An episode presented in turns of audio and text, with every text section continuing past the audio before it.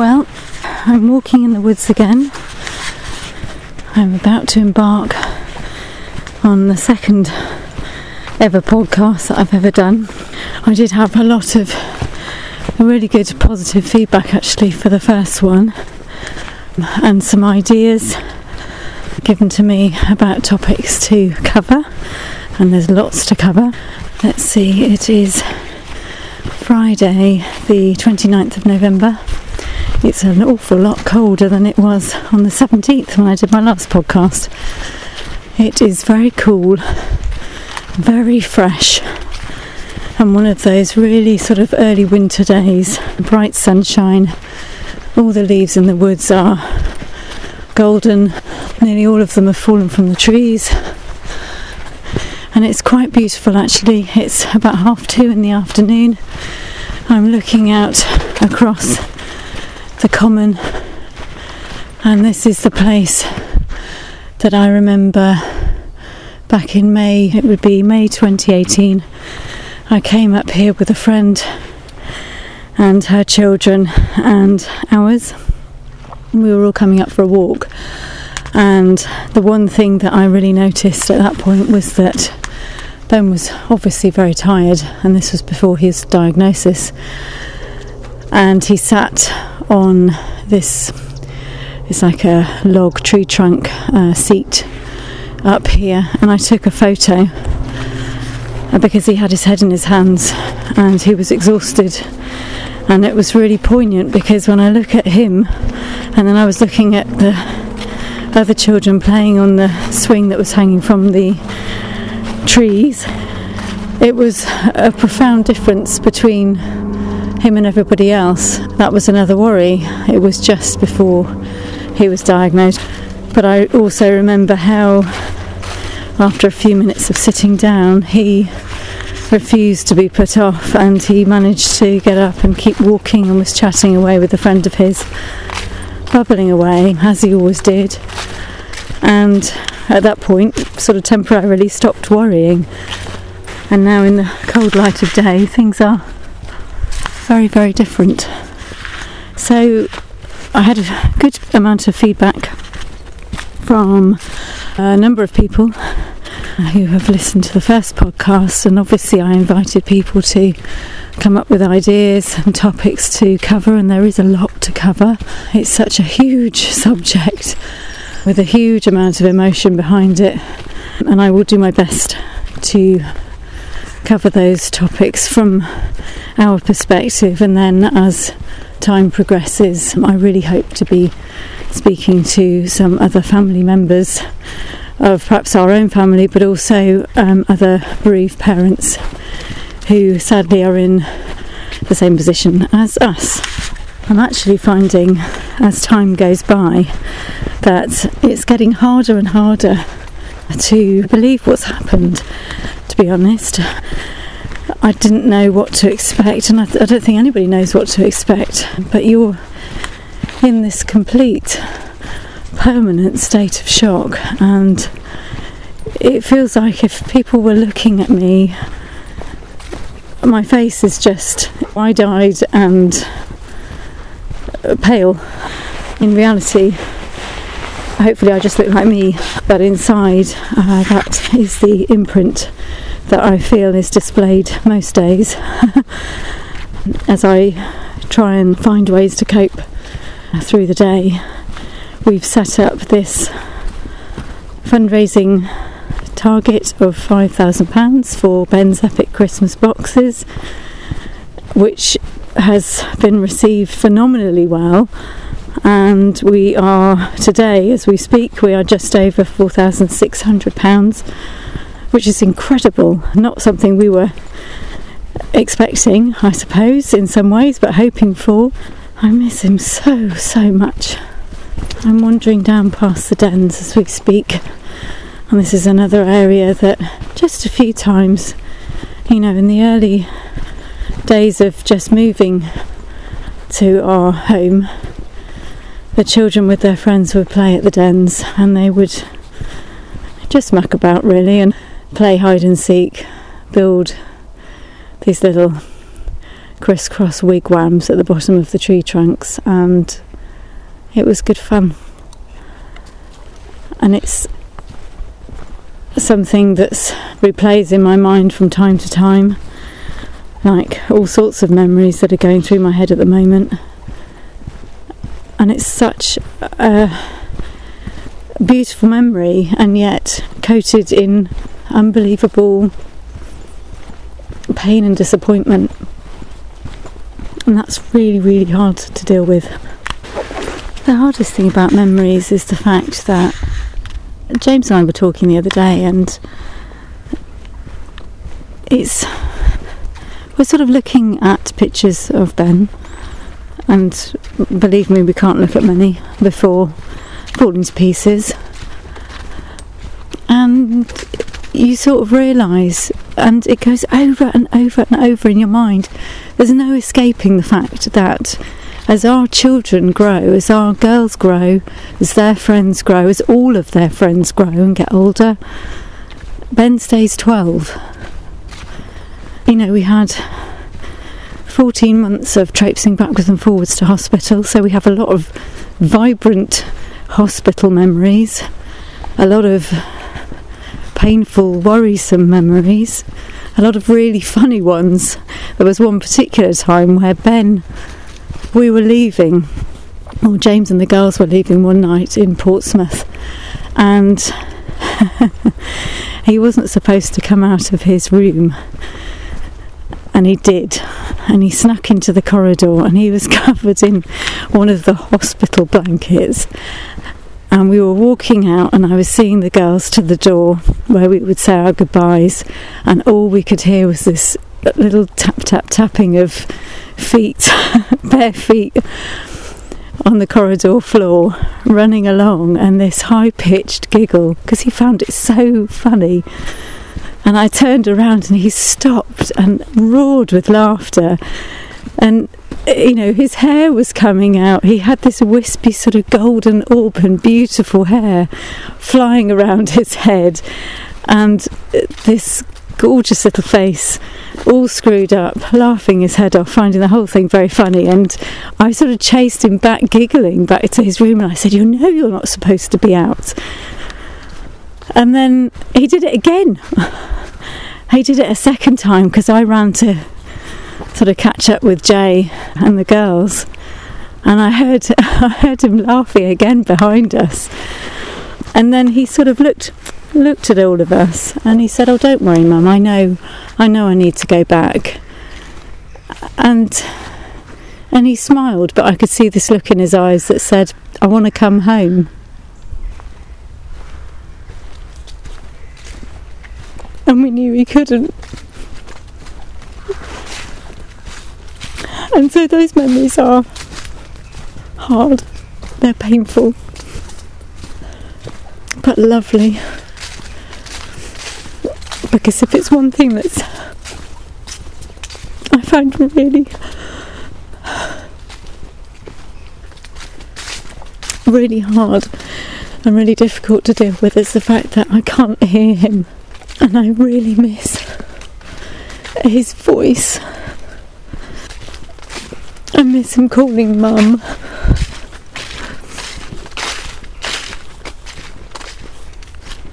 I miss his giggle. We used to have these um, tickle fights.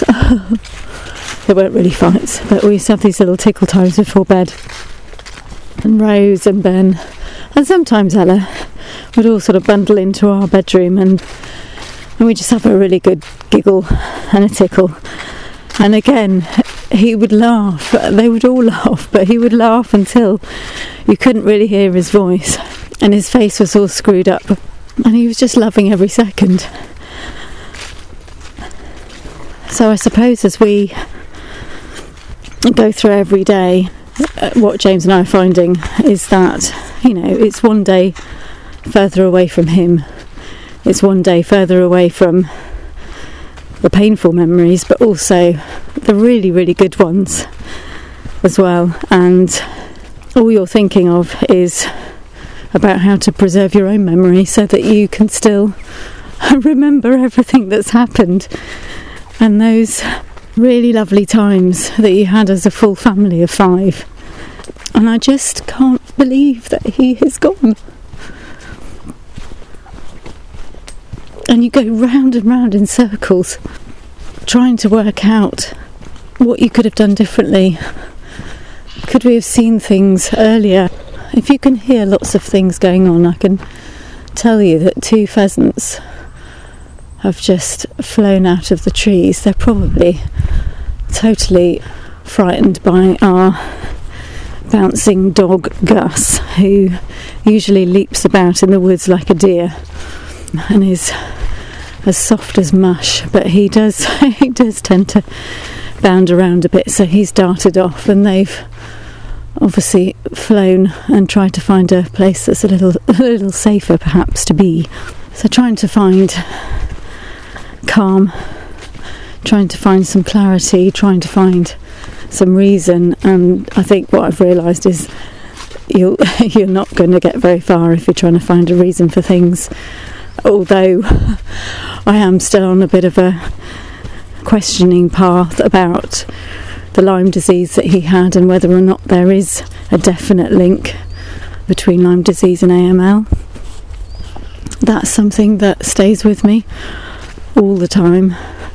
He had preorbital cellulitis in his eye in August 2017, or at the end of July, beginning of August, and we went to Chichester Hospital and he was treated there. And I was reading up on Lyme disease symptoms, and one of them was the fact that it could be misdiagnosed as cellulitis. And that raised a question in my head because those, you know, obviously nobody was looking for Lyme disease. I hadn't thought about Lyme disease, and so bloods weren't taken looking for Lyme disease or anemia or, you know, low iron. He was treated from, you know, with the symptoms and then he was home. But he was still not right. I think somewhere in my psyche as a mum, I want to find some answers. I know it's not going to change anything. It's not going to change anything at all. So maybe it's best left alone. But I have put notes out on Twitter and on Facebook asking for anybody who has experienced Lyme disease and then gone on to have a form of cancer. I know that there was a paper done back in April time 2018 that was talking about a potential link, but I don't think it was proven in the wider community. Something tells me that one day that will change. Lyme disease is very, very nasty and debilitating. And I think if we'd realised what was going on, maybe we would have acted sooner. But every time I took him to the doctors, nothing seemed to happen. I don't think it's anybody's fault. I just think it's, you know, how he was presenting. Just maybe being a, an argumentative little boy or just very tired, worn out all the time. It's difficult to say you know, his nutrition had changed anyway, and we just thought he was being really picky because he was always quite picky. So we look at our photographs and we think about all the memories. You know, the last holiday we had in Cornwall just before he was diagnosed was difficult anyway, but we were all together and it was as lovely as it could have been. It was only midway through the week that I realised that something was very wrong. But the you know years before we'd had lovely holidays and just we don't go to Cornwall. Or we haven't been since 2017 and we don't have perhaps the same love for it although you know I'll always love it. I'll just I'd love it more if Ben was with us.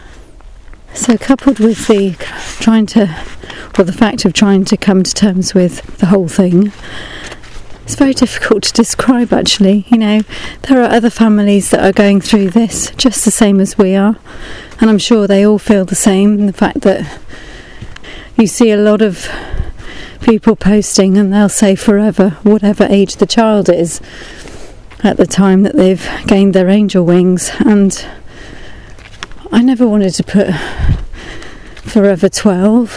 I'd like to think that Ben will still grow up. He's just growing up in another universe somewhere. As James says, we're in we're in the universe where this has happened, and in another universe, we are still family of five. And it feels a bit Doctor Who, but perhaps that's because Ben would watch loads and loads of Doctor Who episodes. he uh, found the one with. Uh, Rose being parted from the Doctor and going to a parallel universe. Fascinating, but also quite emotional actually. He didn't like the idea that they were separated because he thought they made a good pair and a good match. And uh, ironically, we feel the same. Just we're a family unit of five.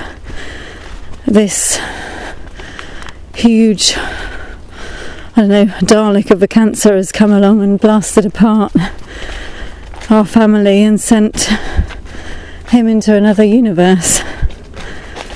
That might sound a really weird way of putting it, but it's just my ramblings while I'm walking along. It's I don't know how I feel it might be understood and how, particularly how how Ben might understand it. I think his view at this point would be that he's in another country and he's on a big road trip, just like Rose would say. He's on a road trip somewhere, a very long road trip, and at some point we will meet again, and then we'll be together as a family of five forever, which will be oh magical. As I'm walking along, it's so quiet. I can just hear an aircraft in the distance. I'm looking at the beautiful golden light. I mean, it's only mid afternoon, but you know what it's like with these wintry afternoons. If you can imagine where I'm walking, it's full of trees. Obviously, we're in a wood. There are golden leaves underfoot, and every so often you'll hear this these four paws racing past me, and that's Gus. Honey, our retriever, has basically disappeared, and she does this on every single walk we go on. If I let her off lead and she knows where she is, she'll just poodle and do her own thing and meet me at the end of the walk. Although the last few times she's been a bit of a monkey and has spent the next half an hour doing exactly as she likes and refusing to come back until she's good and ready which, when you're in a hurry to get home, is quite frustrating to say the least. Honestly, it's so beautiful up here. I'm just looking out, and if I could paint it, oh my goodness, it's just stunning. Really, really lovely up here. I think that's why I find it so hard in some ways to, you know, my instinct sort of races between moving house altogether. But I wouldn't want to live in the UK, I'd want to live abroad and staying put and trying to, I don't know, maybe rent the property out at some point and spend some time abroad just to have just to have an emotional break. I don't know about you guys, but anybody who has experienced a loss like the loss of a child it's unfathomable at you know the lowest point. It just you know an unbearable when you're not able to you know go very far afield I suppose for the sake of the children for the girls we need to keep you know some sense of stability at this point you know uprooting right now would be I think horrendous for everybody. Even I recognise that, and I'm the one that fluctuates between right, let's go, let's go and do something. I don't know where, but we'll, you know, we'll go and find somewhere else.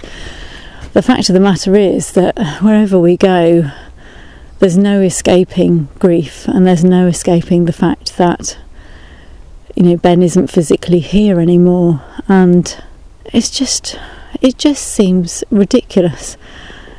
You know, I just can't believe it. You know, every day I wake up and uh, for a split, split, tiny, weeny second, life is okay. And then I'm reminded again, and I, I feel like, uh, for at least for a very, very long time, this feeling is not going to go. This is going to be how it is. And, you know, for the first time since Ben has died, when I went to my counsellor the other day, I actually said to her, it was the first day that I looked out to the sky and I thought, wow, what a beautiful day. I don't feel anything. I don't feel anything at all. I can't get excited. I can't find anything to motivate myself. I can't find my happy place, and I've realised obviously my happy place is my children, my happy place is my family, and that has been broken apart in the most unimaginable, painful, horrible way. And somehow, because you know, ultimately, you you as a grieving parent, as a grieving sibling, as anybody grieving, you know, you have to find your own way through it. So I have to rely on myself at the end of the day. And you can have the biggest support network, as I've said before, but at the end of the day, it's up to you. You know, you've got to make those decisions yourself, getting out of bed, doing mundane things, you know, and it is really, really, really hard. You know, there's been a lot of, you know, information obviously over the last couple of years, it's all coming to the forefront now about mental health and how important it is.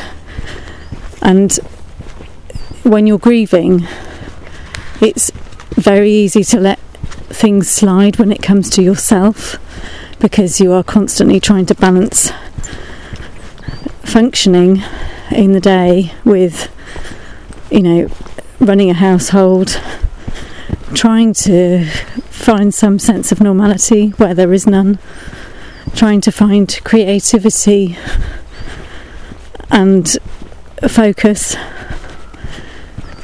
trying to find understanding and clarity. And sometimes, you know, I'll wake up from a dream and I'll think, oh, i I understand what that means. And other times, you know, you've come out of something where you think your child is still alive and everything's okay and it was a big dream so that sounds really awful. But you know like some of you will remember Dallas. You know Bobby Ewing stepping out of the shower and everything was just a dream and it was the most ridiculous plot ever written but when it comes to this scenario I wish it was possible I wish we could open our eyes and go, oh my God, thank God I've just had this awful dream for the last two years that something really awful happened. And it's not true. Oh my goodness, that would be amazing. And yet the harsh reality is, oh my God, it's actually happened. We've actually lost our son. We've lost a child. How is that even possible in this day and age? You know, all this cancer research and all the alternative treatments and everything. I just didn't see it coming. I didn't imagine that something like Lyme disease could potentially uh, completely deplete an immune system to nothing I didn't know it was that serious, but Lyme disease is nasty. And then you think to yourself, when you're in a situation where you're looking at your child and they're going through chemotherapy and they're throwing up, and, or they're losing control of their bowels in the middle of the night at two in the morning, and you're wiping them down, and their skin is covered in chemo, which you are not allowed to touch. So, you know, you have gloves on. And I didn't realise I didn't imagine that something like cancer could happen to our son. I'm sitting on the bench now in the woods. It's a lovely view. We would always take photos of the children on this bench, whether they were with their friends or just on their own. And you could never get, I mean, crikey, you know, you can never get the animals and the children together. You can never look, get them looking the same way or looking at the camera, and then they would argue. it would just be pointless. But we would try, and we'd have some giggles along the way. And I'm looking out over the South Downs now, and the sun is on my right. As I look out, the the downs look absolutely beautiful, and where the blue sky is sort of just covering them, there's this glint of sunlight all across the top, and it looks utterly beautiful. And I've got these two dogs with me, pootling away. I usually have a little chat with Ben on the bench, and I know he was sat with me just then as I'm now walking, and he's probably, hopefully, walking with me. I'm looking out at the beautiful cows that we mentioned the other day and hoping that the dog doesn't go completely bananas. Um, he's running alongside them at the moment and they're looking at him completely like he's a little bit doolally, which he is, of course, because he's our dog. Hello, cows. I'm the sort of person that if I had the money, I would rescue all these cows and I would fit them in our garden and look after them forever. So I'm walking along in the woods. I'm passing a holly tree with beautiful red berries. We've got crows above us, sometimes magpies, sometimes woodpeckers. And the sunlight is just stunning. On these walks, I do find it quite calming actually, and realizing that by talking about things, I'm just downloading things in my head thoughts, ideas, worries, concerns. That is actually helping me mentally a lot because it's not easy and I don't think it gets any easier. Since my last podcast, I know of other people who've experienced loss, and I know of other families who are now in a situation where they're experiencing relapse. And it doesn't matter what stage you're at, it's scary, it's frightening. It's lonely, it's isolating. And yes, talking about it is helping me, and talking about it in general can help. It's not going to change it though. And I think that's the hardest thing about this particular life journey we are on is the fact that however many years of my life I have left, they will be with my girls and my husband and my family, but they're going to be without my son. And he's an integral part of our family, so I struggle with how to cope with that. Oh, it's absolutely freezing.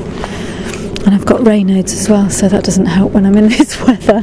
It may be beautiful, but it, it's icy cold. I'm now walking through very stodgy mud and very beautiful woodland. I come on to the topic of Christmas. I used to sort of enjoy going around the shops and just buying gifts. I, you know, I love giving.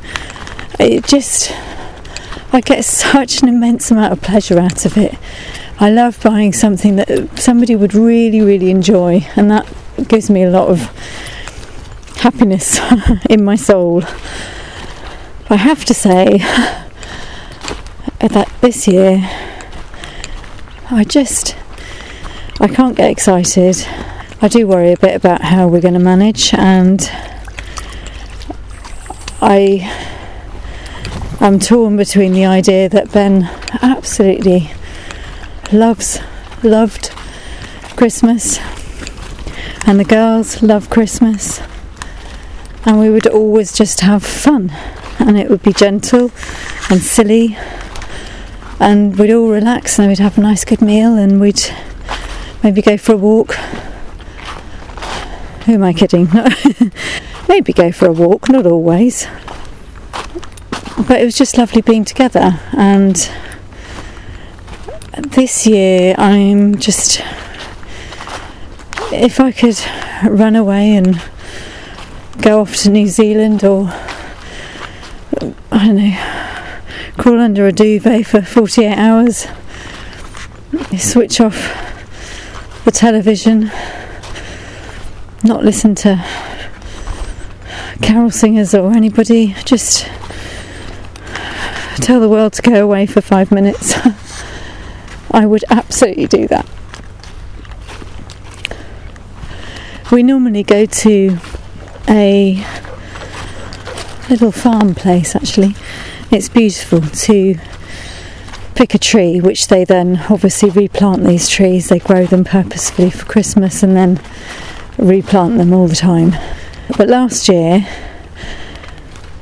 we we actually invested in a plastic tree, and while I am not happy about plastic, what you come to realise when you have a child who has had a stem cell transplant is that it's a lot safer than having a real tree because of bugs and anything in any potential mud, bacteria.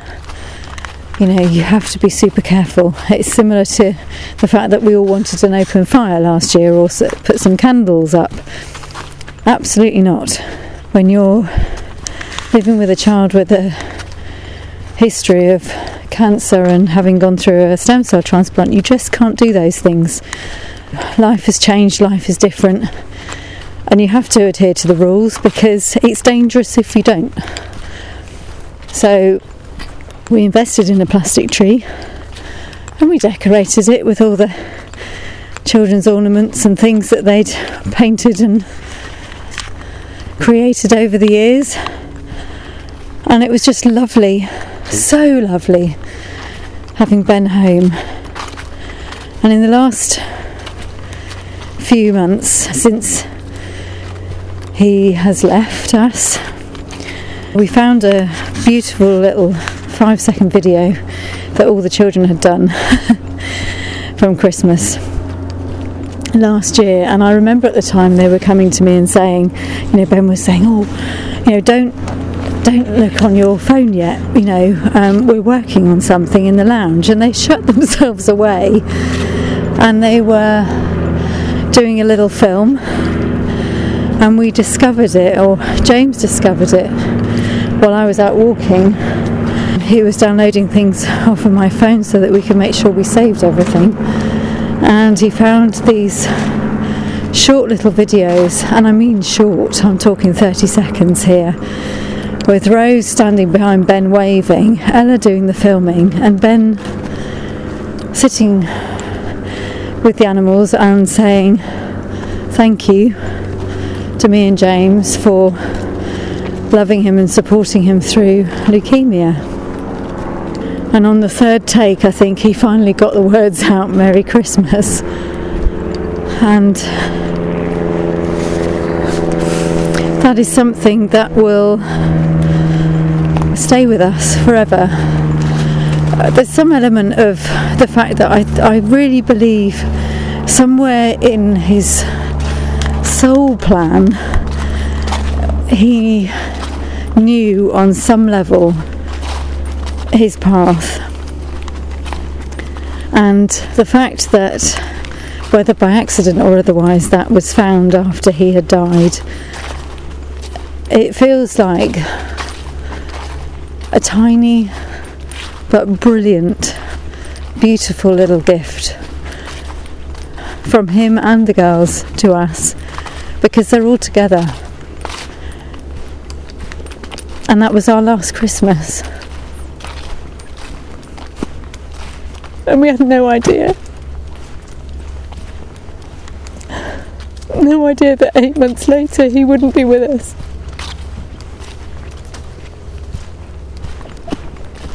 It's so unfair. So this year at the moment, James and I have decided that because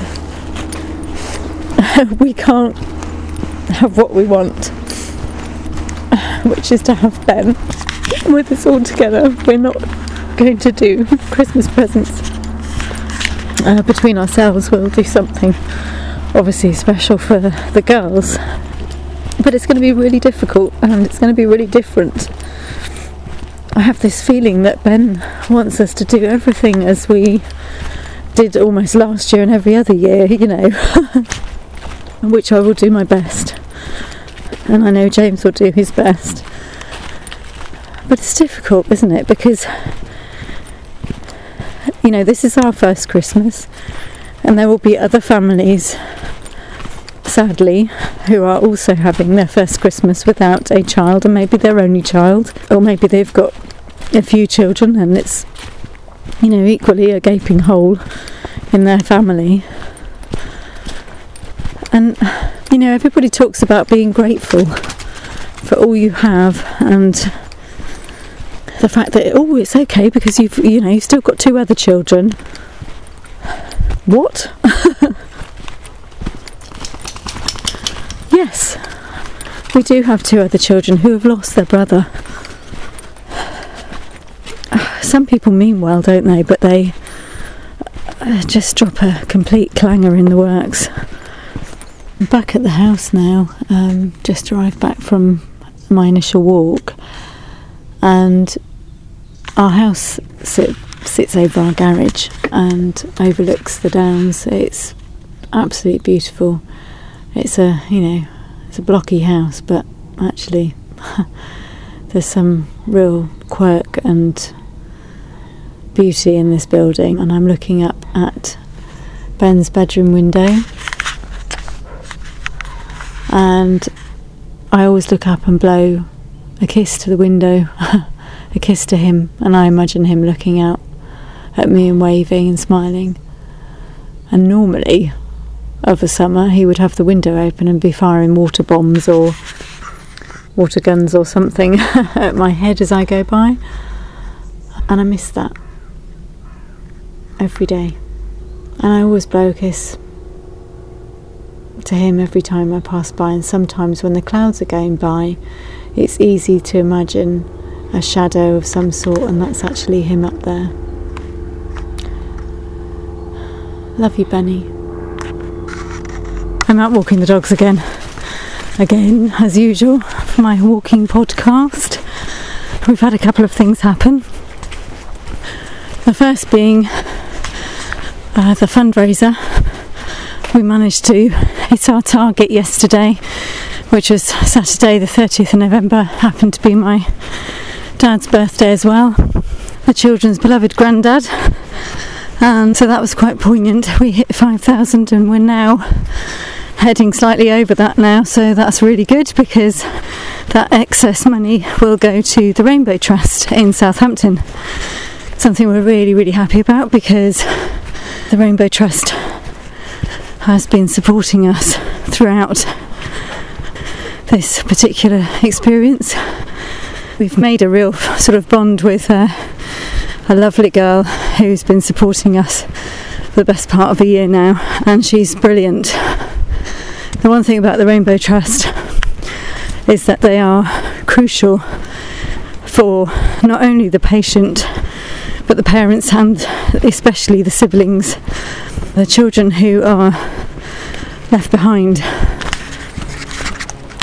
Our Lady visits about once a week, uh, sometimes once every two weeks, and spends a good part of the afternoon with us as a family and is just there to talk. So she'll play and engage with the children if they want to chat, particularly our youngest at the moment. We will spend time chatting about all sorts of things, really. Um, but it is just so important and so nice to know that there is somebody there for you that can understand to a large degree, perhaps not totally, but for us it's been quite the lifeline. The local village have also been doing a Christmas fair where they've also raised money for the Rainbow Trust in Ben's name, which is very thoughtful and very kind. Another thing that happened, actually, and this is a personal one for me, a very dear friend of mine who I haven't seen for many, many years since I was about 14, who now lives across the other side of the globe sent me the most beautiful gift in the post out the blue. Well, I knew she was going to send something, but I didn't know quite what it was. And with everything going on, I'd sort of forgotten about what was happening. So it was a lovely surprise, and it was a blanket with all these lovely beautiful photos of us and the children. She knows who she is, and it was very, very overwhelming and extremely kind and generous because when you're looking at those photos, you can almost believe he's still here with us. And you know who you are, my lovely gorgeous friend. And I thank you from the bottom of my heart. So, in the lead up to Christmas, you know, normally at any other time, I would be thinking, oh wow, let's settle down and watch some of those really dreadfully written Christmas movies that are really cosy and you don't have to think about it. You know what's going to happen. The plot is laid out there before you right at the beginning, and you think, yeah, I know what's going to happen here. But it's just easy watching, nice and cosy in the build up to Christmas. And I, for one, I'm a definite lover of those simplistic romantic films. They're really cheesy and uh, dreadful most of the time but there are some real gems in there somewhere. But I don't really feel quite in the Christmas spirit, if I might say. My thoughts turn towards others, children on the wards, families going through cancer, people who are homeless, children who are, don't have enough to eat and people in all sorts of situations where they might not be able to enjoy Christmas like many of us do. And especially those families who, you know, like us for the first time, are going to be without their little buddy, their little special person. I mean, all children are special, but when one of them is gone, when one has lost a child, it's just, I know I keep repeating myself, but it's just unbearable. You know, over the last day today, we were moving a few things around. At this particular point, I have my sister coming to stay over for the night because James and I are going out for our first date night in about two years.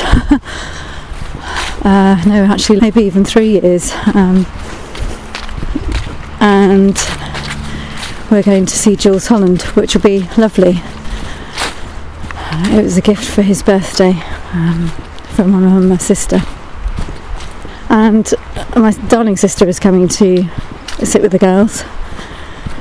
And in preparation, we were moving things around in a particular room that we celebrated Rosie's 10th birthday in in, uh, in July, and it was just about three or four days before Benjamin was diagnosed with relapse.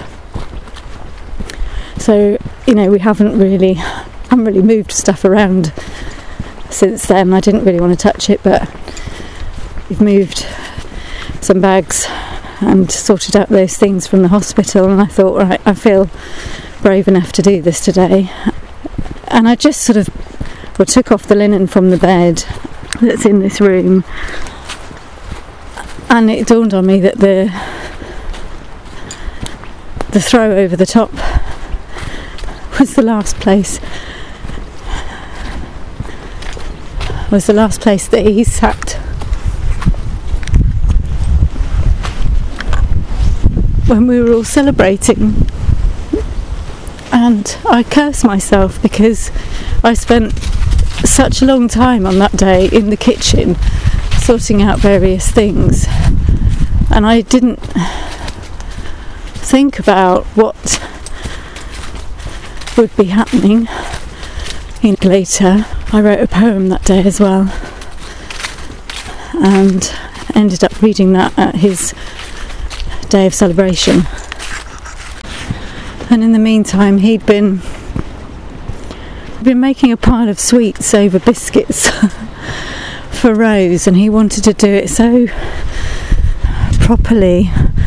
And he'd sat we call it in the healing lounge a healing space um, or the angel lounge and that's usually in the past where I've done angel card readings and and angelic reiki etc and so it's it's always sort of maintained that name. So he was sat in the uh, in the Angel Lounge and creating this little pile of goodies for Rose and just taking his time over it. And he did this tiny little cartoon picture of Link from Breath of the Wild uh, that Ben and Rose absolutely loved playing together. He'd done this little picture of Link and cut it out and stuck it on the top of this little mountain of goodies for Rose for her birthday. And he'd also amazed me because I'm pretty sure his lung capacity was horrendous. And yet, and when uh, actually, when you think about it, if he was going to be relapsed and diagnosed with relapse in the next few days, his body was already struggling, and yet the determination on his face as he was blowing up one of these balloons, and he kept saying, Mummy, I can do it, I can do it. And he did. but he was trying to blow up these balloons, he was decorating the room for Rose, and we had a little friend over.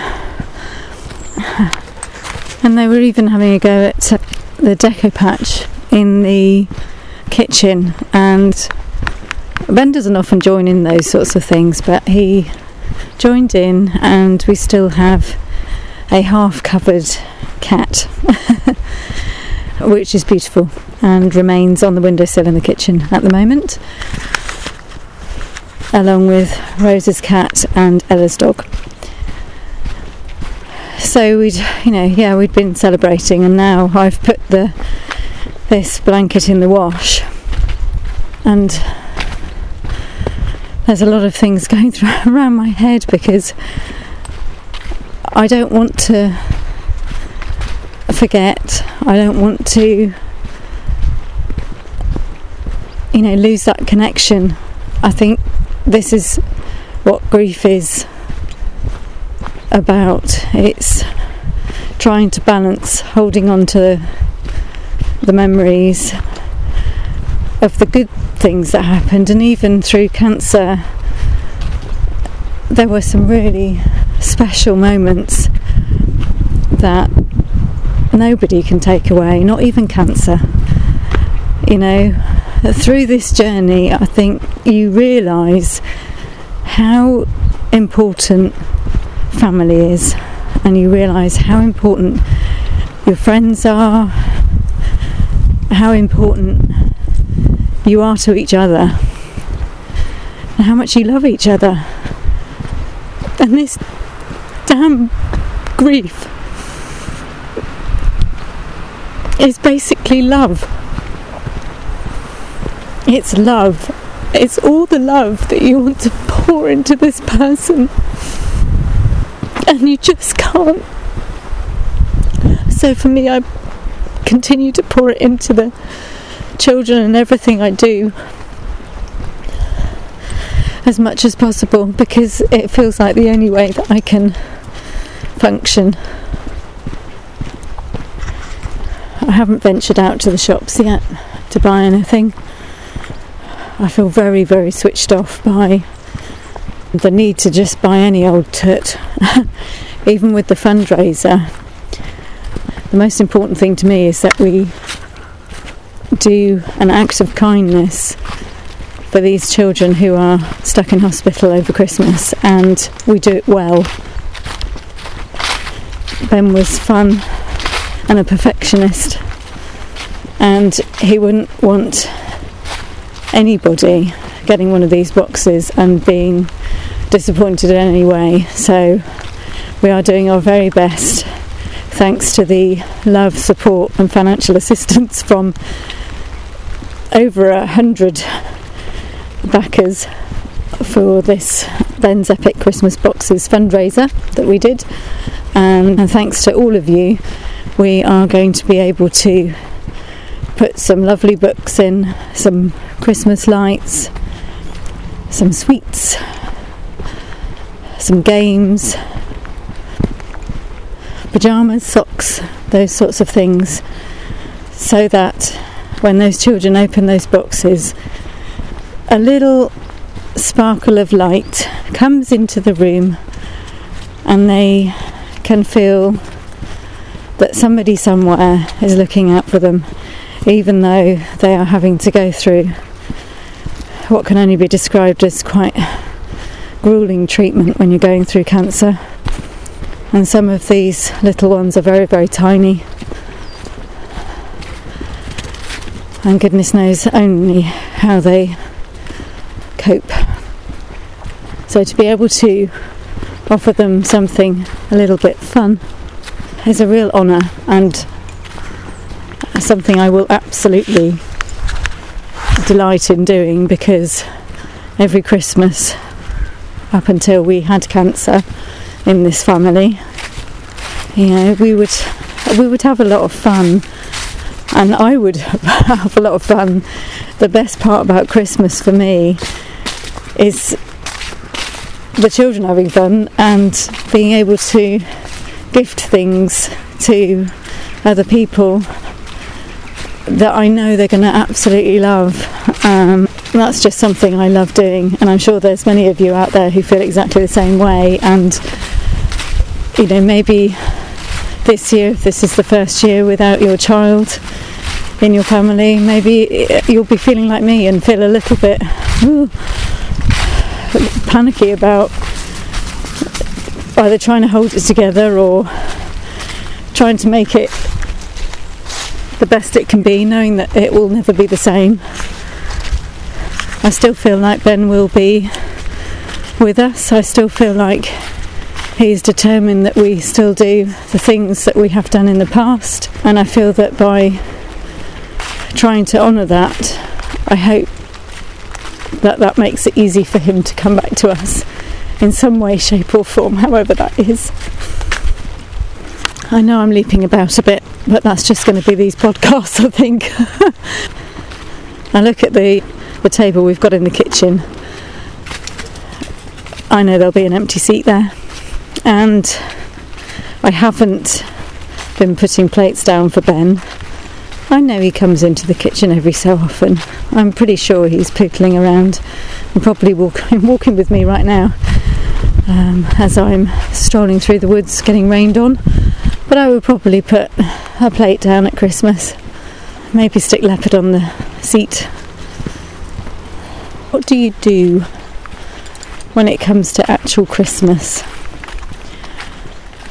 What do you do in celebration of your child, but knowing that, you know, you could go ahead and buy gifts and maybe distribute them to hospitals afterwards, but maybe financially after this journey in particular, that's not the best option. Are you still going to do a stocking? And what will you put in that stocking? You know, I had a chat with James the other day about what we might do, and I feel that we will fill his stocking with consumables, with his favourite sweets, ready for the sweetie train when we watch copious amounts of movies, sat in the warm with the fire going, something we couldn't do during his treatment.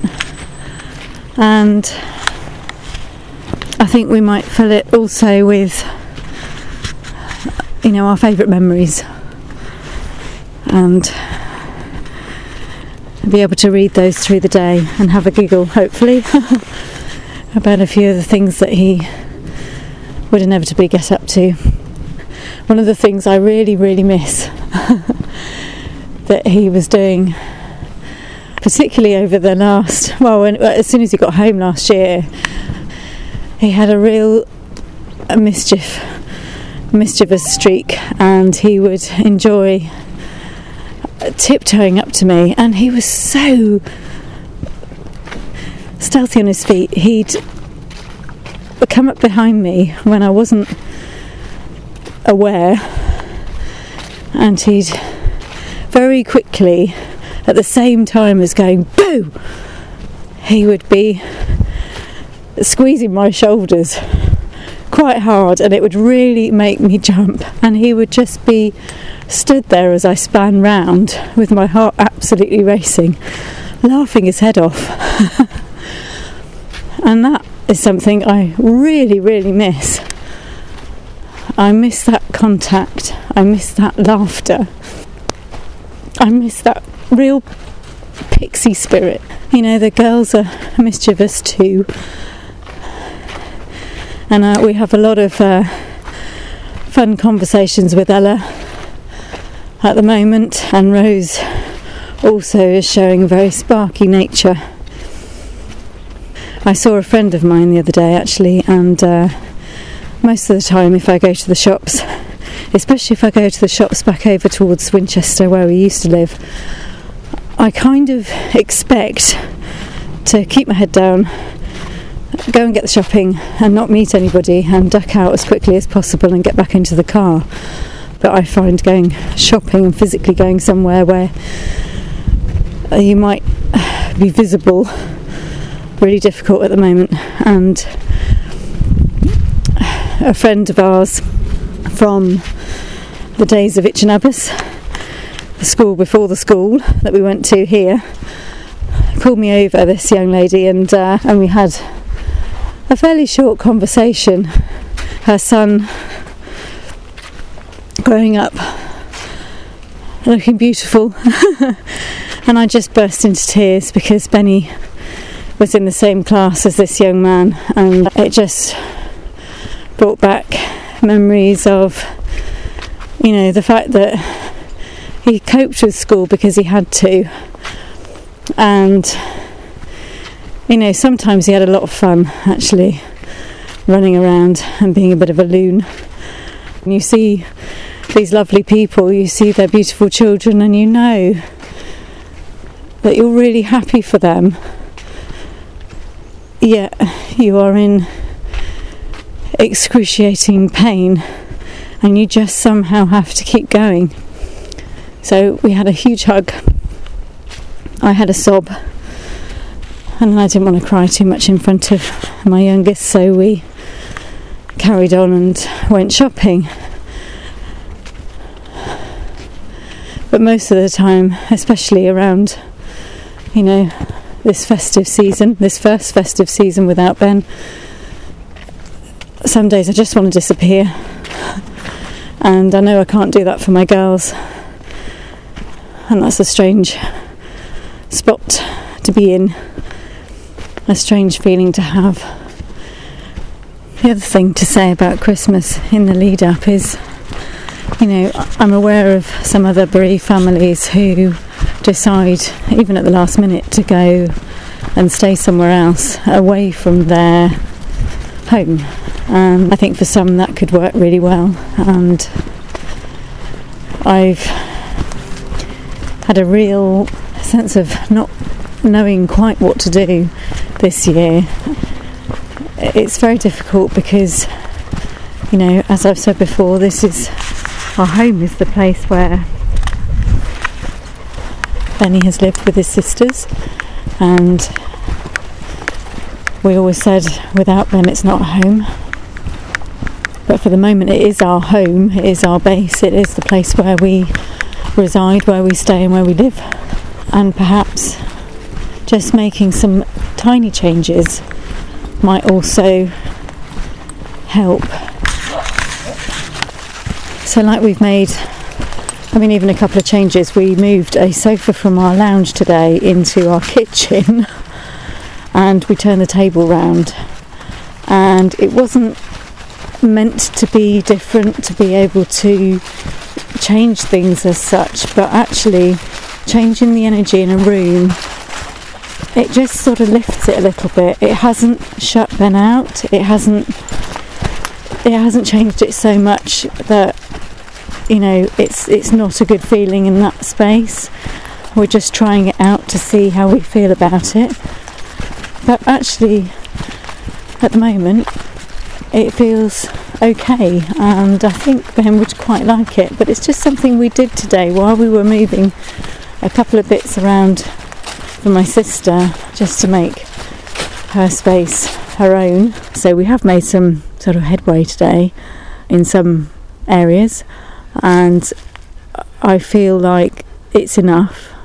It's not too much, but hopefully it still is a space where Ben can visit if he wants to. This podcast is going to be a little bit all over the place, I expect. I've got a lot of things to say, and there's a lot on my mind, a lot I've been thinking about, and trying to even try to come to terms with what's happened. But it's all a bit of an uphill struggle at the moment, if I'm perfectly honest some wonderful things have been happening, even in the midst of such unbearable pain in the loss of my darling boy. We achieved our target, our fundraising target for the Ben's Epic Christmas Boxes fundraiser that we set up in fact, it was relatively shortly after we lost Ben, as we were heading rapidly towards the festive season. We set out hoping that we would at least head towards the sum of £5,000, and we are now over and above that. Um, we've this morning on the final day, it's the 4th of December, it's the final day of the fundraiser today, and we've reached £5,500. That means that not only can we hopefully do at least 50 Christmas boxes, we will still be able to do smaller boxes or Christmas stockings or something for the outpatient wards while concentrating on the three wards that Ben was uh, treated in and stayed uh, for a period of time over his uh, treatment for cancer. It means that we can make these boxes up. I'm currently looking at a very large, complicated, fabulous spreadsheet that my sister designed and set up for me to make life a bit easier. I need help like that because I might come up with an idea, but actually part of the detail, especially where where it really matters actually to be organised like that. It's really helpful to have somebody like my sister around because she runs and works in events and knows exactly what's needed to make things run smoothly. So that was all good. And so this opportunity means that we can now donate £500 and whatever else comes our way in the last few hours before it closes this evening, and we can donate that to the Rainbow Trust. And the Rainbow Trust are and have been fundamental for us, looking after us a lot, even when Ben was still with us. Um, we had support from them a little in Bristol, and uh, and when we got home with Ben, we had support, and then obviously as Ben was doing really well, they took a step back, and you know, sadly for us, uh, even though the lady we have is absolutely amazing, it's the situation that uh, brings us all together. Uh, but after losing Ben in the summer, this young lady from the Rainbow Trust has been absolutely crucial to our family and, uh, and fundamental in supporting us actually and, and it gives the children someone to look forward to seeing on a weekly basis to be able to chat to if they want to which is fabulous. I'm wandering through the woods. As I say it's the 4th of December. It's extremely frosty still. It's the middle of the afternoon. I don't know whether you could hear, but it's slightly crunchy underfoot because the frost is still all over the leaves and quite a bit on the ground actually. I wasn't expecting that today because the sun's been quite bright, but there has been an awful lot of mist around and made it look quite magical actually as I wander through the woods.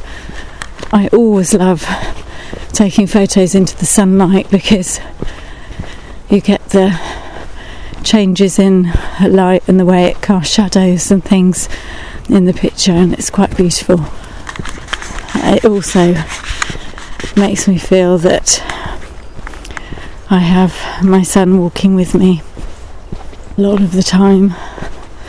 Um, I'm going down a particular uh, path on our circuit, our regular circuit with the dogs. Um, and the last time I walked down here with Ben, um, we were walking with friends.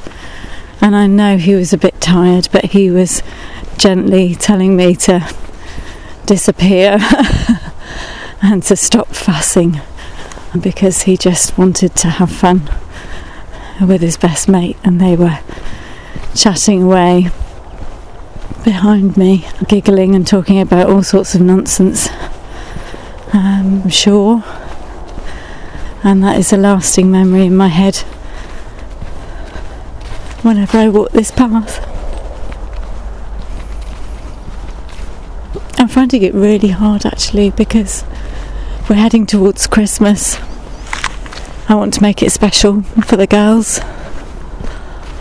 and for Ben, obviously, but in my heart, what I really want to do is crawl under a duvet and wait for it to be over, or um, hop on a flight somewhere and go somewhere else. It's not that I don't want to be with my family.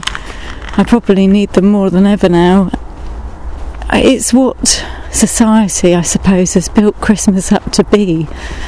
You know, there's so much pressure to be happy and to, you know, indulge and have wonderful things and for it all to be magical. And the fact is, you know, for us bereaved parents, you have got to be joking.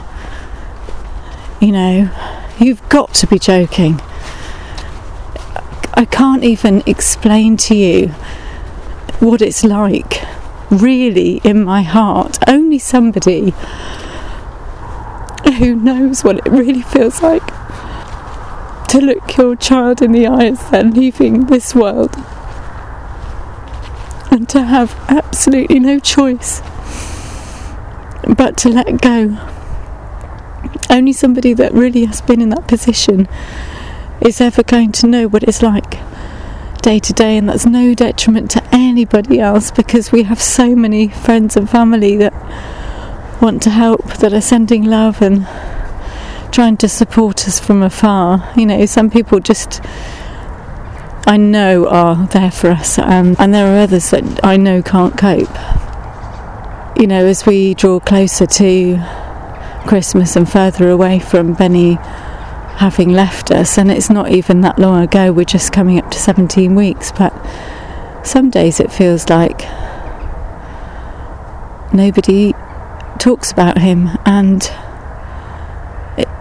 you know, we're just in a situation where it's just our family, so we talk about him every day, we mention him every day, but we're in a situation where we, you know, we came away from school and chose a home education path, which is something I never ever will regret.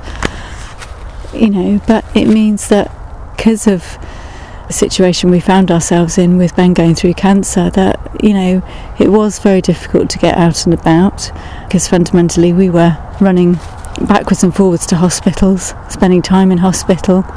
The girls did an amazing job trying to, you know, be in a learning environment while also being in a very sterile environment or in the car. And and it was just such an extraordinary last 14 months of Ben's life that nobody expected and we just sort of got on with it. But now you know, I'm stood here looking over the South Downs. There's this beautiful layer of mist. Uh, it almost looks like a Harry Potter scene, you know, in the winter, as if it had been snowing, but it hasn't. And I'm thinking about my son, I'm thinking about my girls as I stand here by the bench that, you know, I used to always take photos of them sat on. And I wish to God we had all of them. I don't know what the future holds in the sense of how, you know, the life that we had is now stretching out in front of us without one of our children. And, you know, when people aren't talking about him as much, or, you know, Ben will always, he's always going to be 12, isn't he? He's, he's not. He's not going to get any older. I, I'm guessing he'll get older where he is um, but we won't get to see that or enjoy that or appreciate that. And that's really, I find that really difficult because Christmas to me over the years I've absolutely loved uh, getting gifts for everybody. As I said before, it's all about the giving, it's all about kindness. If we can do something you know, extra for somebody that needs it, great. And I love getting all the little nonsense things for the children for stocking gifts. And just seeing their faces when they open something that they really would, you know, they've been really looking forward to or really hoping for. Um, you know, even when Ben was first diagnosed, when he realised that he was going to be in for a while, first of all, he did his birthday list. And that to me was a very positive sign because it meant he was looking forward to the future. He hadn't seen his diagnosis as anything that was going to stop him staying positive and continuing. So, as far as we were concerned, right at the beginning, you know, we're in hospital to get better. There was never any question of whether or not he would survive this treatment. We did tell him it was going to be tough, and by God it was. And he even asked us at one point if it was fatal uh, in the early weeks after diagnosis, and I, I said absolutely not, darling. I said, uh, this is where we come to get better, and uh, and I said, that's what's going to happen. And he just looked at me and put his trust in me and said, okay, mum, you know, let's do this. And he just carried on. You know, he would create his birthday list and it would be changed right up until the last minute, even this year. Although this year I, I noted that he was a lot more philosophical about his list and it took a while for him to get to grips with actually putting one together this year. But last year, when he started writing his Christmas list when we were in Bristol, as hard as it got, I saw a glimmer of light and a glimmer of hope, and so did he, because he was just focusing on getting home. And I think if he could focus on Christmas, it was just giving him something to look forward to. And actually, you know, last Christmas was probably the best Christmas I'll ever experience. Especially knowing now that that was our last one. As a family of five, a physical family of five, and knowing that how much just being together with his sisters that meant to him, that stays with me as well. And they bickered and they chatted with one another, but they didn't really. There was a definite sort of shift when we got home for Christmas last year. There was a, a much more of a mutual respect for each other and much more of an open, you know, heart on your sleeve love for each other. Very much visible in everything that was going on. And when we got home, it was, you know, it was, it was still very uh, sort of raw the whole experience of having a stem cell transplant because Ben was on a lot of medication still. You know, uh, after transplant, it's not easy. It is an ongoing journey, and you're not just better. And if anybody says, "Oh, it's lovely to know that you know they've made it, they've got through, and how lovely it is," it's very quietly frustrating, but it's nobody's fault because people don't understand that you know it's a milestone. it's a milestone in your life, and we got him home. I've just seen a little white feather on the ground, and uh, and I'm very grateful for that because it feels like there's a little angel walking with me, and uh, and if that's my son, hello, my darling boy. Mummy loves you very, very much but you know that already. Yeah, we, we knew that uh, Ben, you know, he was still every so often being sick in the mornings and everything, so it was just a different experience. Life after transplant, you know, it's not you're not running around everywhere. I mean, some people do, but Ben certainly wasn't, and his body had taken quite a hit health wise, so it, everything needed to be very slowed down. And we were just very mindful, very, very mindful of each other and our needs as a family. And certainly, that's what Christmas means to me is the fact that, you know, we were lucky enough to bring our son home last Christmas. I know that there are other children that didn't make that milestone last year. And this year we're facing that particular situation, you know.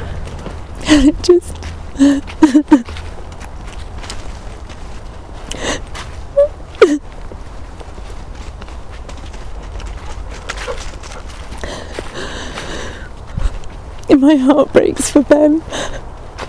It breaks for Ella and Rose, it breaks for our family, it breaks for everything that he wanted to do, all that he wanted to achieve, and all that the kids wanted to do together. And it breaks for all the children that are still going through this horrid scenario and all the families that are already well on the path of grief you know, when you're going through cancer as a family, it impacts you hugely in a way that you can't possibly express to anybody unless you've been in it. But it does change you. And people talk about this new normal.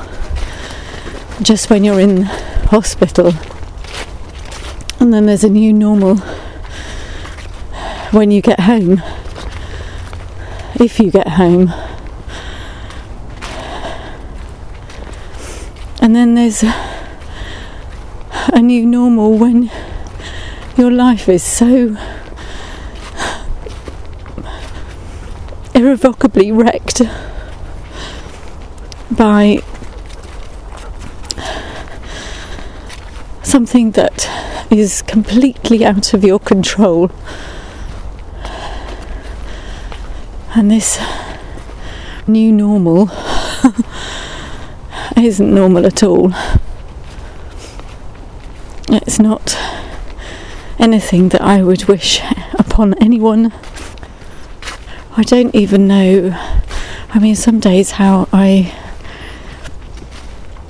feel it's not just about Christmas, it's just about grief. You know, we're into our fourth month without Ben, and it's it's still completely unbelievable. I walk around and I swear to goodness that my face must look ashen 90% of the time, and you know, even my girls will ask me questions, and I'm just. It takes me a few seconds to process things now and trying to focus because my brain has gone on autopilot about a million different things, ranging from every past experience with our family as a whole to the situation we're in now. And when I wake up in the morning, some days I I sort of think, okay, I'm aware of what's happened and I know what I need to do to be able to get out of bed and you know, get moving with the day. And other days I just find myself longing to turn back the clock. And I know that's just that's impossible. I can't you know, I was saying to James the other day, I can't wish for Ben to come back because I don't want him to come back poorly.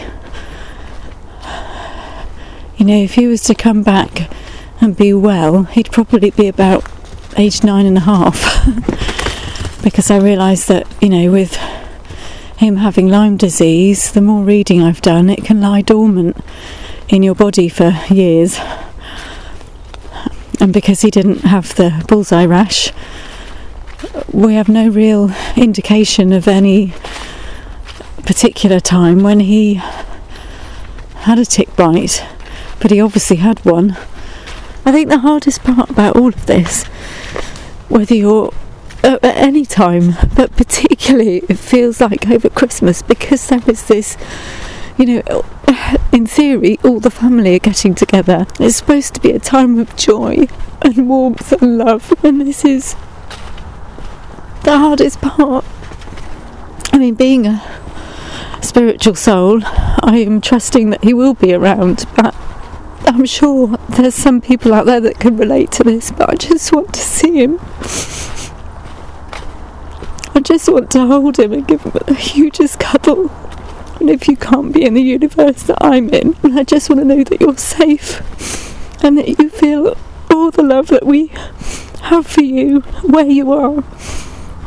And if I could know that, understanding that, you know, we can't be together in this life then it might lower the feeling of sort of underlying anxiety and upset that I have, wondering, you know, where he is. Is he okay? I'm just home from my dog walk now, and um, oh, I've gathered my thoughts a little bit. There are a couple of other things that are going through my head when we talk about creativity and finding ways to cope.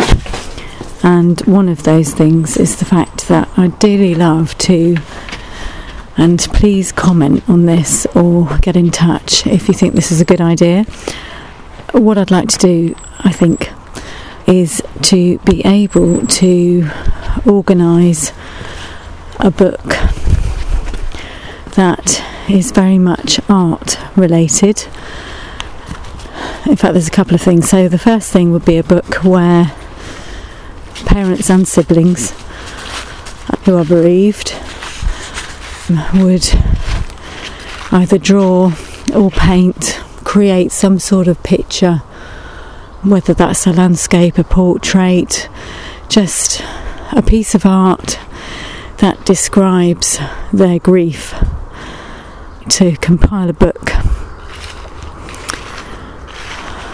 just to help others again. um, that's one idea.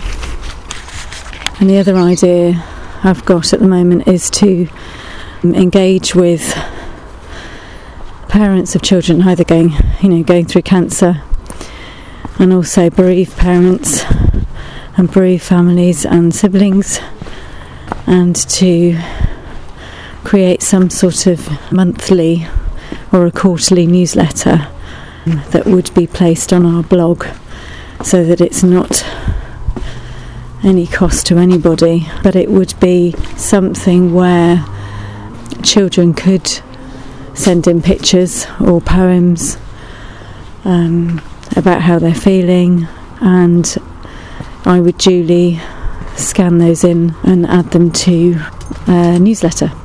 I might even try and create some sort of magazine, um, but then I'd have to look at printing costs and things. But those those are the sorts of things that are going through my head at the moment that I do feel would somewhere benefit others and and certainly you know help children that are in this situation. I certainly feel that with Ella, she's not talking to me or James so much. She does a little bit, um, I suppose, on occasion but she is finding it easier to talk to her friends and she's opening up a little bit more to her friends at the moment which is really really good and a relief quite frankly to see. And with Rose uh, she does tend to draw a lot which is a really good way for her to express how she's feeling. She's still interested in superheroes which is the same as, as Ben was. He absolutely loved the Avengers and all superheroes.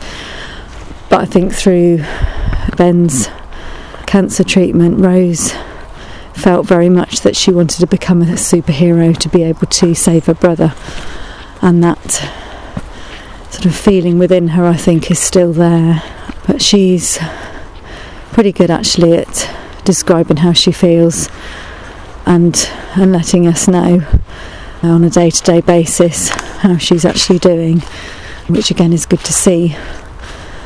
I think creativity is going to be something for me that allows me to continue to help others and, and allows me some sort of way to keep moving through grief because ultimately everybody is unique and everybody grieves very uniquely and very differently and is impacted by a trauma like this as an individual. It's not an easy journey by any stretch. It would be interesting to to have your thoughts on that. Whether you think it would be something that you would like to take part in, particularly for the sort of art.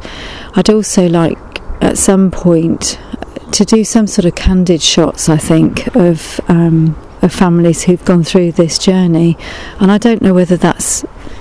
I, am still trying to get that in my head as to whether that's something that uh, can be done with dignity or whether that's just not something that would be a good idea.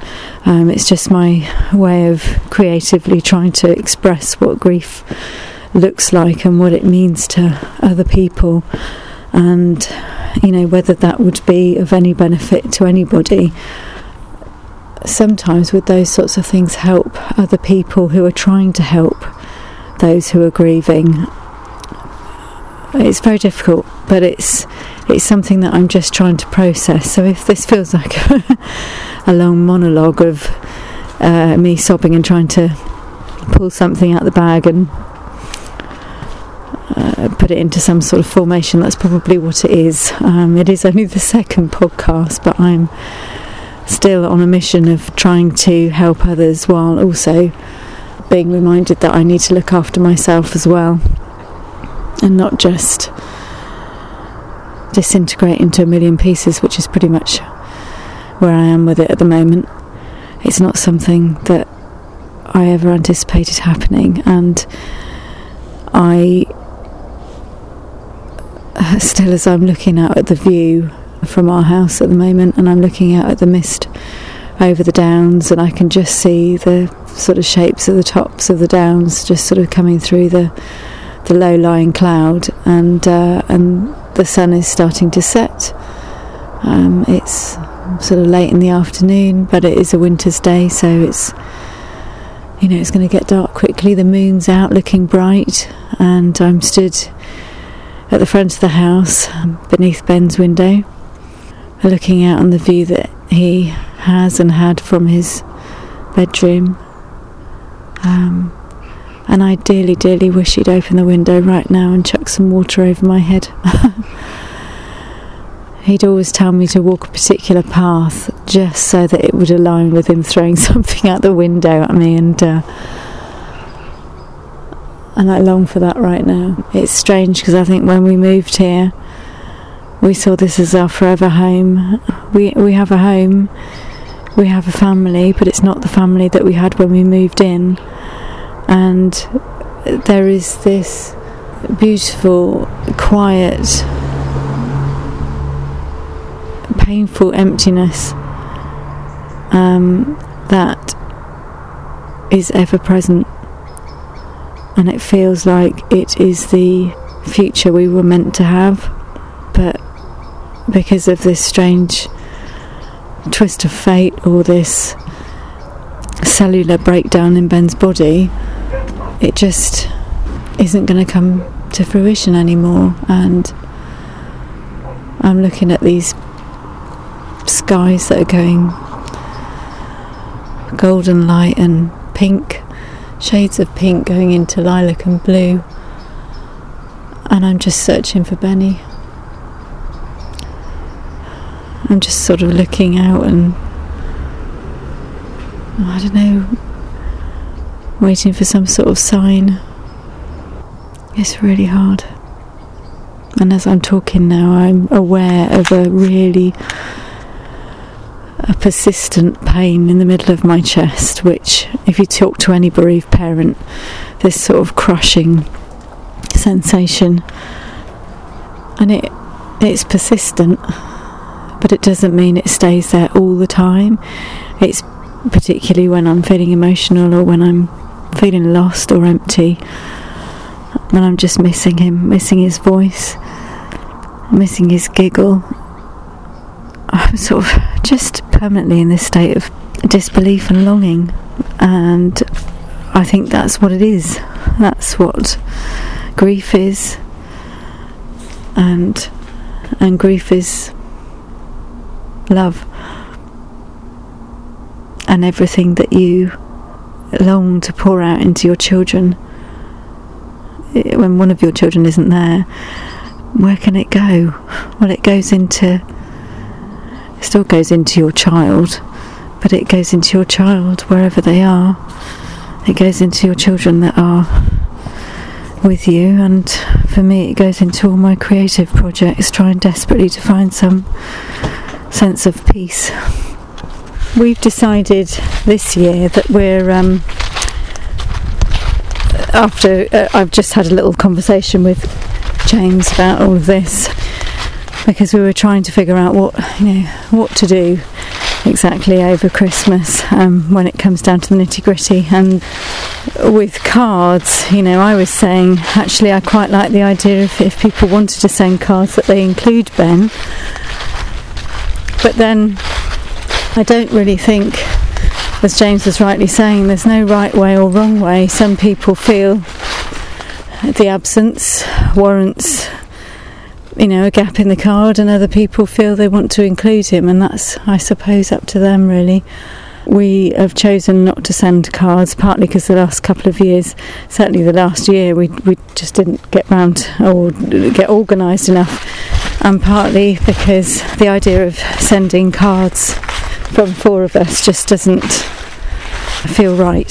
so we're not going to do that.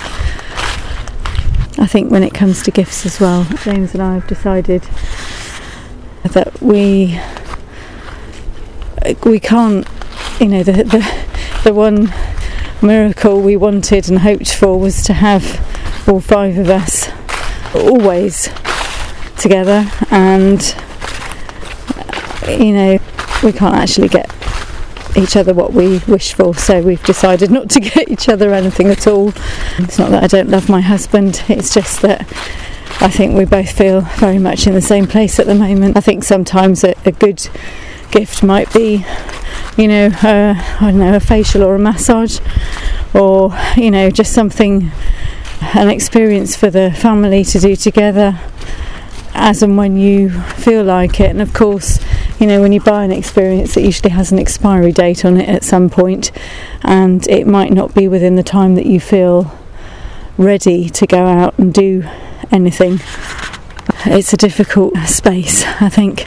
There are, of course, you know, family that might want to come and see you and help and support and be around, and that's fine if you feel ready to to cope with that. You know, I think we've all, always, well, in the sort of early years when we were together, we would try and see, you know, three different parts of our family in one day or over a couple of days, and we actually found that really exhausting in the end. And gradually, as, as our family has grown and we have, you know, we've got a lovely space to be able to have people over, we have had uh, some family over. Um, and we have gone to visit family over the years as you do and you try to get to see everybody. I have to say this year i don't feel that way at all and it's not even it's not a particularly like bar humbug situation. I just i just don't feel in the right headspace to pretend. I don't feel like celebrating. I feel the void of Benny, and yet at the same time, I feel his pixie presence willing me to, you know, pull something together and to try and do something special for the girls. I think that's very important to him that his sisters feel loved and supported and they feel some sense of excitement and wonder, just as he always has done with Christmas you know, I was saying to James the other day, I, I remember a particular year we were at the house that we are in now, and my sister was staying in his room overnight, and she had the worst sleep in the world because he kept waking up, you know, one o'clock, two o'clock, three o'clock. Please, can I look at the end of my bed? Please, can I open the prezzies? you know, can I just open one? And by quarter to five in the morning, my sister sort of gave in and said, Oh, okay, Ben, you know. and that was it, the household was up at sort of half four in the morning with all the excitement. And, you know, looking back now, it was just lovely and what a blessing, what a blessing to hear your children's voices I'm overawed with excitement that Father Christmas has come and and you know something magical might have happened and, and they come downstairs in the morning and I've got glitter and well, Father Christmas has been, put it that way. and there's a whacking great footprint by the fireplace. And then you've got all the, you know, the mince pie's gone and the carrots gone, and certainly the wine has gone.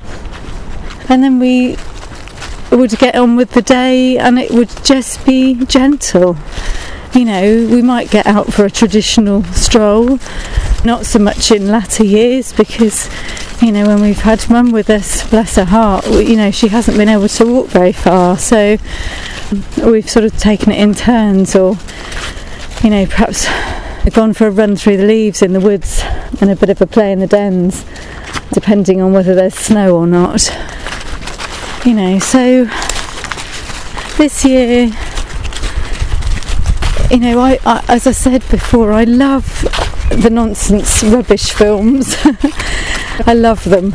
Uh, they are atrociously written and fabulously cheesy and romantic, and that is very much what I tend to need at this time of year. I love it, and you know, the sadness is I can't share that with my son this year. Not that he wants to watch romantic films. He used to sit in hospital when I used to watch the Adam Sandler movies and get driven bonkers by the fact that I would put them on because they would just be a bit of light-hearted nonsense and it would take us away from the, the chemo, the the constant interruptions um, from the lovely nurses and the you know checking temperatures every five minutes and the beeping machines. We could just watch a movie with the volume up a little bit more and have a good laugh. And you know and he would always be there saying oh I hate Adam Sandler movies and that would be in front of his dad. And then to me it would be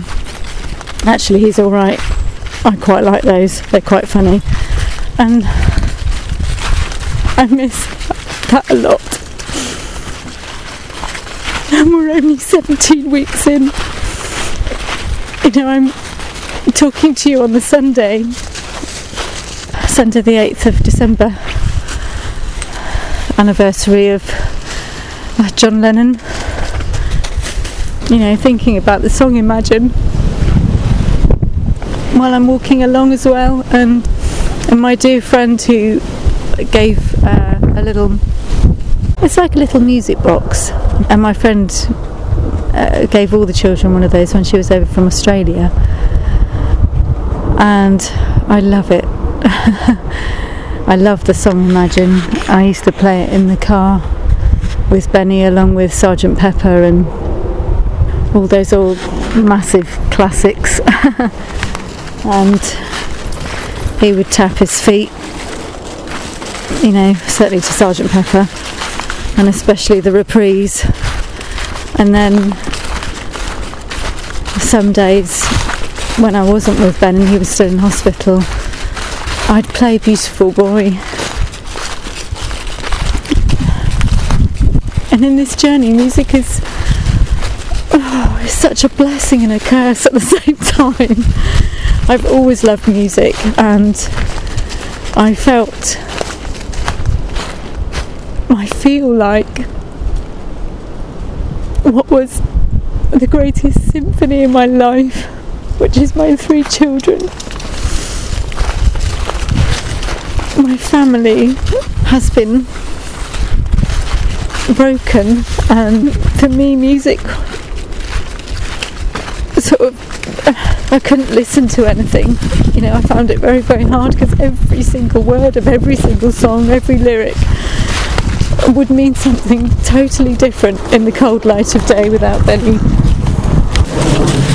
and now you know when I listen to music in fact most of the time I have songs playing in my head.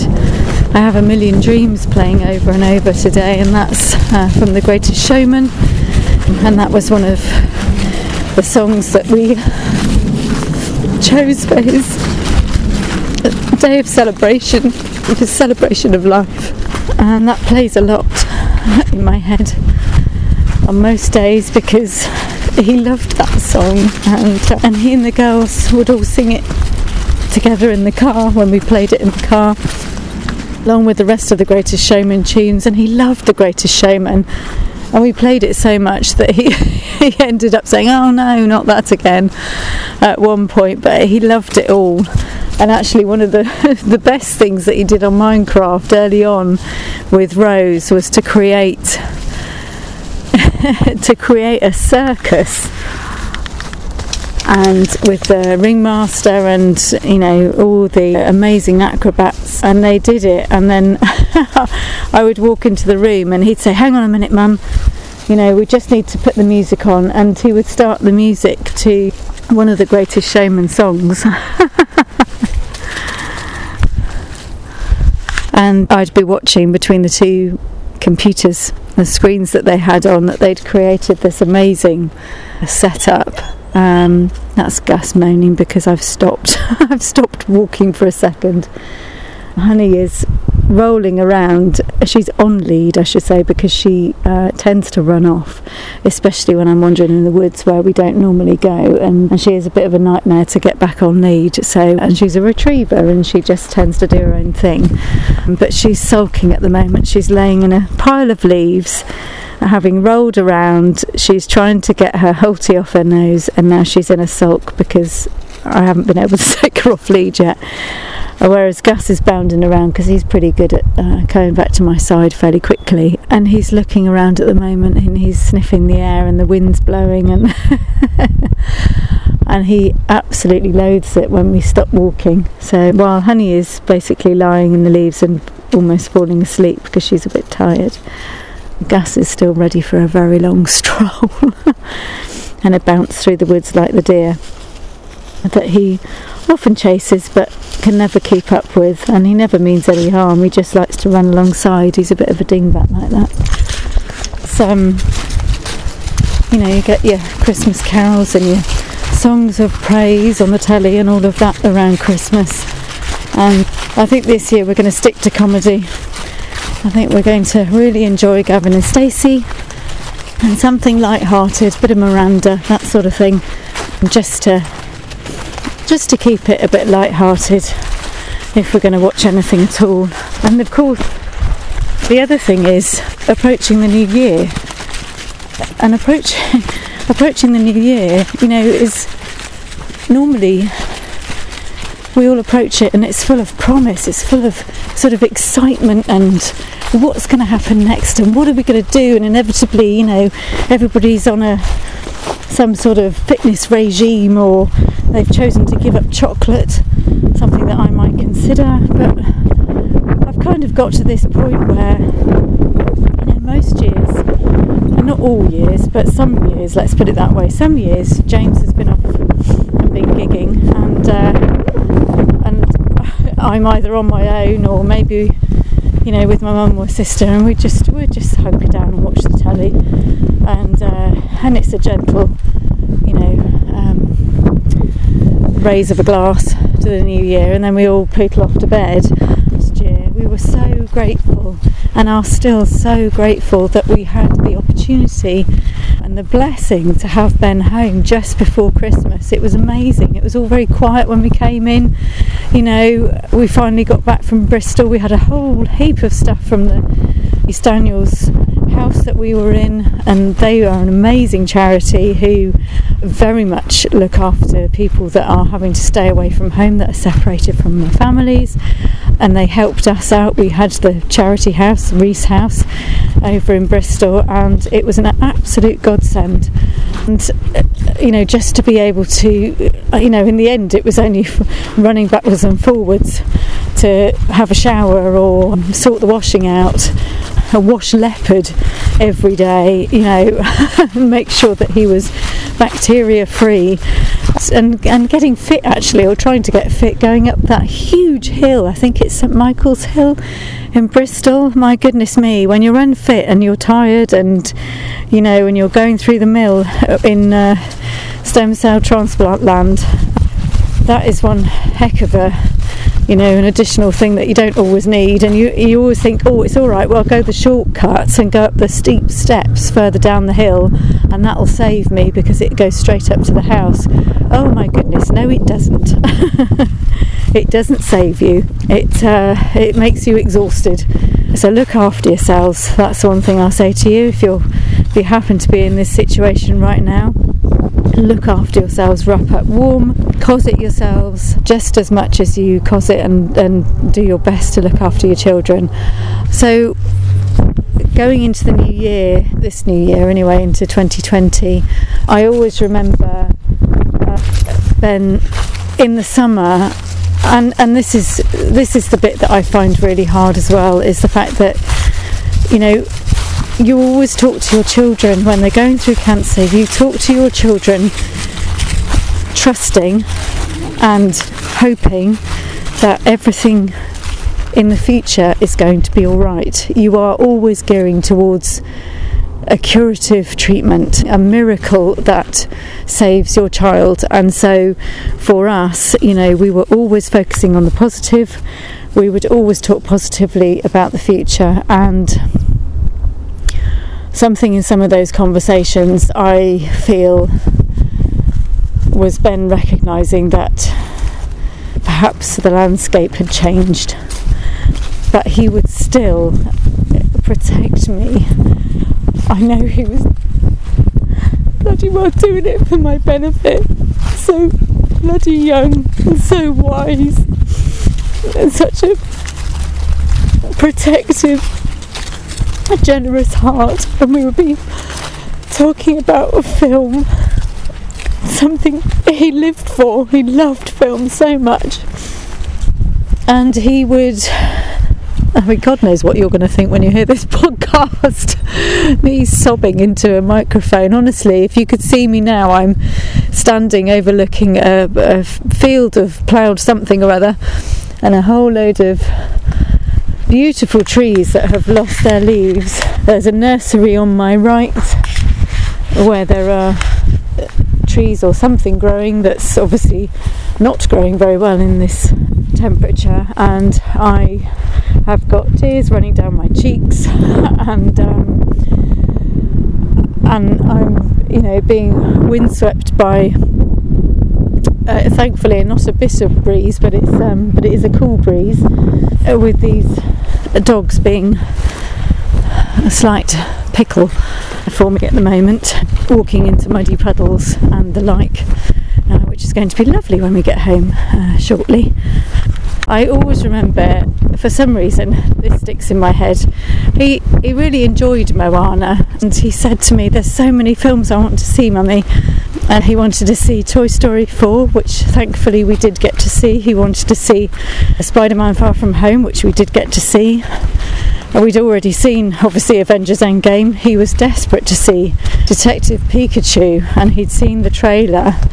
Um, that came out ironically on the day that he passed away. And he wanted to see Moana in, I think it comes out in February or sometime in spring 2020. And I was hearing him and I was watching his face when he said it. And he was smiling at me. He said, That looks like a good movie. Let's go and see that together. He was really looking forward to it. And I had a different conversation in my head going on whereby when we'd been in Portsmouth, we'd been told before we'd even got back to PB uh, that Ben had likely relapsed and he wasn't going to make 2020. And as hard as it was for her to tell us that, it was harder to hear. And it was heartbreaking to continue the conversation about Moana something that many people will take for granted that can go and watch movies with their kids all together. And for me, watching him talk about that and me then having to say, Yes, darling, we'll do that, I promise, knowing that it was extremely unlikely, was one of the hardest things I think I've ever really had to do. I found myself having a conversation with James this morning, and he said, he said, I love you, but you are notorious in starting things that you never finish. and he is correct. Over the years, I have done some creative things. And I sort of put him in his place a little bit this morning because he was saying, you know, why aren't you doing another podcast? He said, you started it, and he said, you've only done one. And uh, and I said, well, hang on a minute. I said, I'm in the middle of the second one, and and then he smiled and he said, "Oh, all right, then I, I rest my case. That's fine. I'll, I'll take a step back." And I also pointed out that you know the fundraising project that started off as a whim and an idea has and is coming to fruition. Um, have raised six thousand pounds and the excess over 5,000 will go to the Rainbow Trust, which is fantastic. And I've already ordered the boxes now. I did that last night. Boxes and the, the sort of lining, a few fairy lights and things, sweets to go in to start with, and then we start ordering uh, the really good stuff um, on Monday.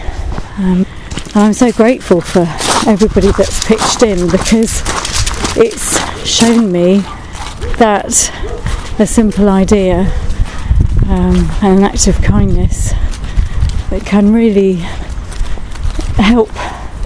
It doesn't change what these children are going through, but it might hopefully bring them a smile and give their parents a smile over Christmas while they're in hospital. So I pointed this out to James, and I also pointed out that I am still working on my book, um, and that is continuing to go ahead. And hopefully, I'm hoping to have that finished. I don't think it'll ever be finished uh, in some senses because I think it's an ongoing story, but in order to help people, there will be a natural conclusion, if you like, just to be able to help others um, that find themselves in this extraordinary situation. And this conversation came about this morning because I had another idea, and I could see when, when James looked at me that he almost, well, he did pretty much roll his eyes and went, Oh, for goodness sake, you know, can you just pick one? And that has been the theme uh, very much with regard to our lives together uh, since day one. You know, can you just pick one idea? No, I can't, darling. I have to pick lots, and and I'm actually finding that creativity is helping me to stay afloat, if that makes any sense to anybody. Uh, some days I don't feel like doing anything at all, and other days I just need something to distract my mind and and to help heal my emotions. My emotions are all over the place. You know, you could be, know, well, just like now, you know, wandering in a field with dogs, and I'm trying to explain, even explaining how I feel, looking back over a situation or a memory, and the simple act of recalling something where life was looking back, even though we were in the middle of a stem cell transplant uh, and a relapse in the worst situation possible, um, having time with my son and having, you know, some honest, open conversations brings me to tears because I'm not going to have that opportunity again. However hard life gets, however difficult it becomes,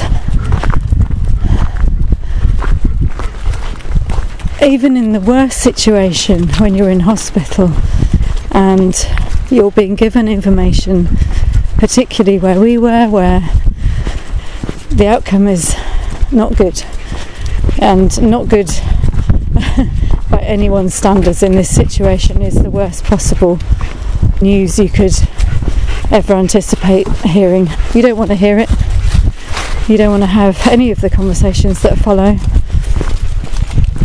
But even in those horrendous moments, you realise how incredibly precious life is how incredibly amazing it is to have your loved ones around you and how short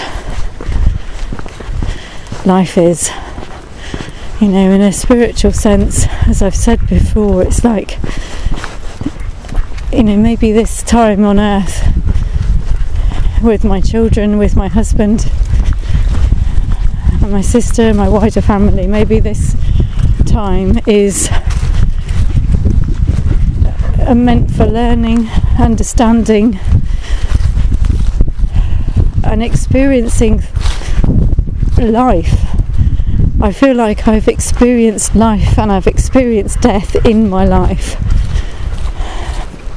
I've experienced every possible damn emotion that I could expect to feel in this situation. I've seen families go through this scenario and receive this devastating news before me I've stood at a funeral for a young child to be there for their parents. I've stood at my own son's funeral and spoken words of love. And I found that through everything, through absolutely everything, all the trauma that I've experienced, at the end of the day, in every single moment that I have spent with my children all together, You have experienced the greatest love. And however hard it is to let go or not let go, to be creative or not creative, to want to see people or not see people, to want to write or not write, every day, the greatest lesson I've learned in all of this is that love is ever present,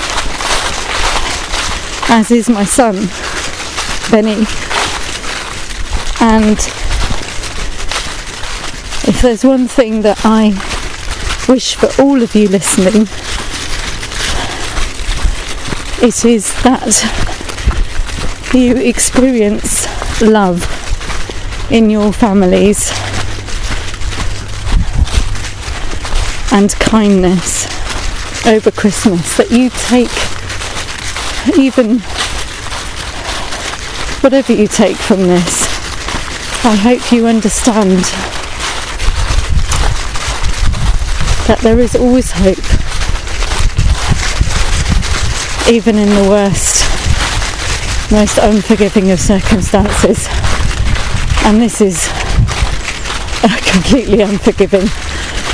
Grief is relentless, it's unkind, it's brutal, it's heartbreaking, but it's also love.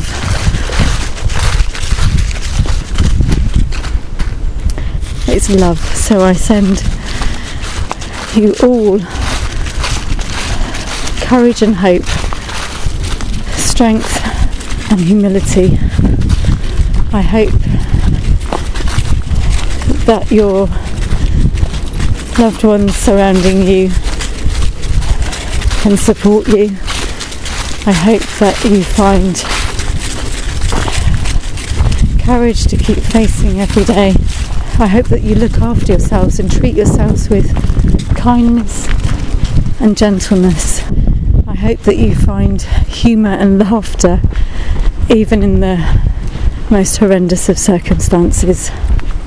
And I hope you find beauty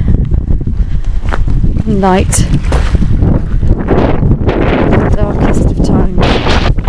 So, this will be my second and probably my last podcast this year as I focus on the fundraising and getting the boxes out. Um, updates will be on www.bensepicjourney.org. Oh, yes. so, what I was trying to say about James before I finish this podcast is that the reason he was having a word with me is that I I tend to start and not finish uh, project after project because I have an idea and then that idea leaves me. And I'm being perfectly honest here. That is changing I wanted to do a like a free vlog about turning to creativity and grief. And as ever with my creativity it comes in sort of speedy downloads and which is something I love but also because it comes in speedy downloads and it comes at any particular time in the day. So at two o'clock in the morning this morning I was finishing my introduction to this particular vlog, and I think in the next, you know, maybe over the holidays, I'll start putting that together, and I expect that will be actually found on my own website, which is uh, www.thegentlecreative.co.uk, and that might be something that might help in the future. I'm walking against the breeze now, back into a long sort of pathway through these beautiful windswept ploughed fields. So I'm going to finish for now because I have been waffling for hours and I'm sure at some point you'll have had enough. So raise a glass to your family, raise a glass to your loved ones and those who might be absent physically but will always be around. Always. I really believe that somewhere they are around and they'll let you know. So I send you my love and I wish you the best Christmas you can have. Wherever you are with your families, whatever your circumstance, wrap your arms around everybody and let them wrap their arms around you and just be held in that space of love. And when it comes to the new year, as hard as it might be for all of us in this situation, I'm going to try and do it. Try and look forward to continuing moving with grief, not against it, not through it, not past it, adjusting to life with grief, finding your community, your tribe, your support network, finding light, finding hope, and being surrounded in love. Merry Christmas and a Happy New Year, everyone. Thank you for listening.